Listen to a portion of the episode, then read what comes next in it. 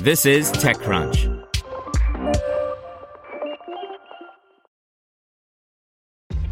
This episode is brought to you by ShipStation.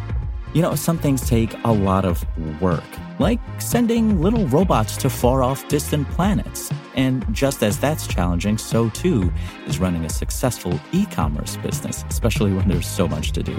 So I want to introduce you all to ShipStation. Now, I love using ShipStation because of its easy to use dashboard, which makes managing orders and printing labels a breeze and super smooth. Oh, and the customer service is just out of this world. It's exactly what you need to help grow your business. Sign up for your free 60-day trial at shipstation.com slash technews. That's shipstation.com slash technews. This is TechCrunch. Dance Church raises $4.7 million to get your booty back on the virtual dance floor by Haje Jan Kamps. Our DJ, who art in heaven, hallowed be thy name. Thy dance floor come, thy steps be done, on earth as it is at Dance Church.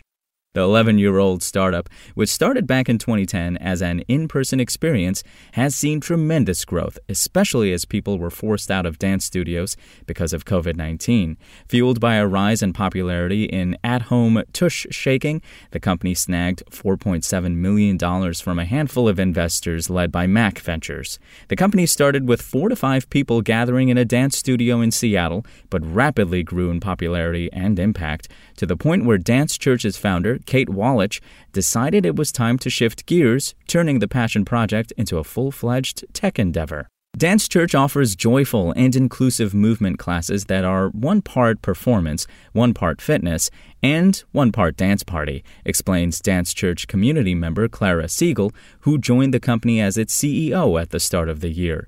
And you can think of Dance Church as a grassroots community movement that turned into a tech company when going online during the pandemic. The project started its life under the name Sunday Morning Movement Practice, but the dancers showing up to the sessions started referring to it as Dance Church, and the name stuck. The company has no religious undercurrent, but its following certainly grew at biblical speed.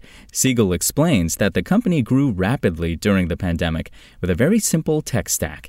At launch, 40,000 people started following the dance videos seemingly overnight, and in the last year, almost 150,000 people have tuned in to participate in classes. With traction like that, no wonder VCs started paying attention. Joining as the CEO has been absolutely incredible, the honor of my life, says Siegel. My role models throughout my career in tech have been incredible, trailblazing women. Kate Wallach is this incredible entrepreneur. The company's product grew organically as well. The community members started playing the instruction videos together and dancing together on Zoom. Of course, that's a somewhat clunky solution, and Dance Church saw an opportunity, building a tech platform around the behaviors it knew its members were already displaying. One of the powerful drivers for Dance Church is inclusivity, with a very Seattle come as you are approach. We reach a really broad audience, which is really exciting. What we do is a wrapper for fitness, but I think fitness has become synonymous with reaching a goal and trying to get your body to look a certain way, says Siegel, outlining the company's inclusive first approach, welcoming people of all ages, backgrounds, and physical abilities.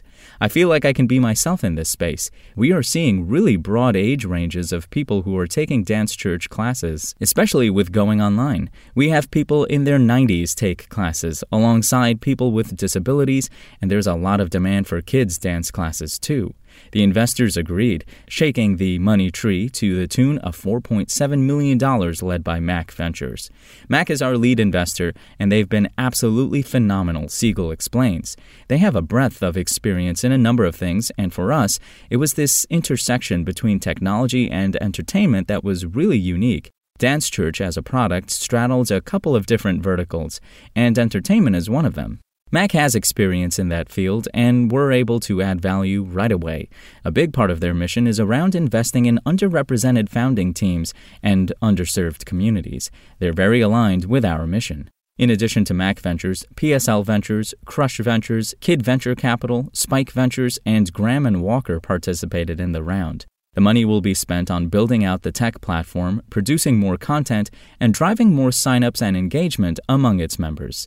We were struck by the outpouring of admiration from the Dance Church community, said Jenny Liu, the partner at Mac who led the investment and will be joining the Dance Church board. It is wellness that's joyful and connective. Dance Church doesn't ask people to change, and people love that. Update An earlier version of this article referred to the original name of Dance Church as Sunday Movement Practice.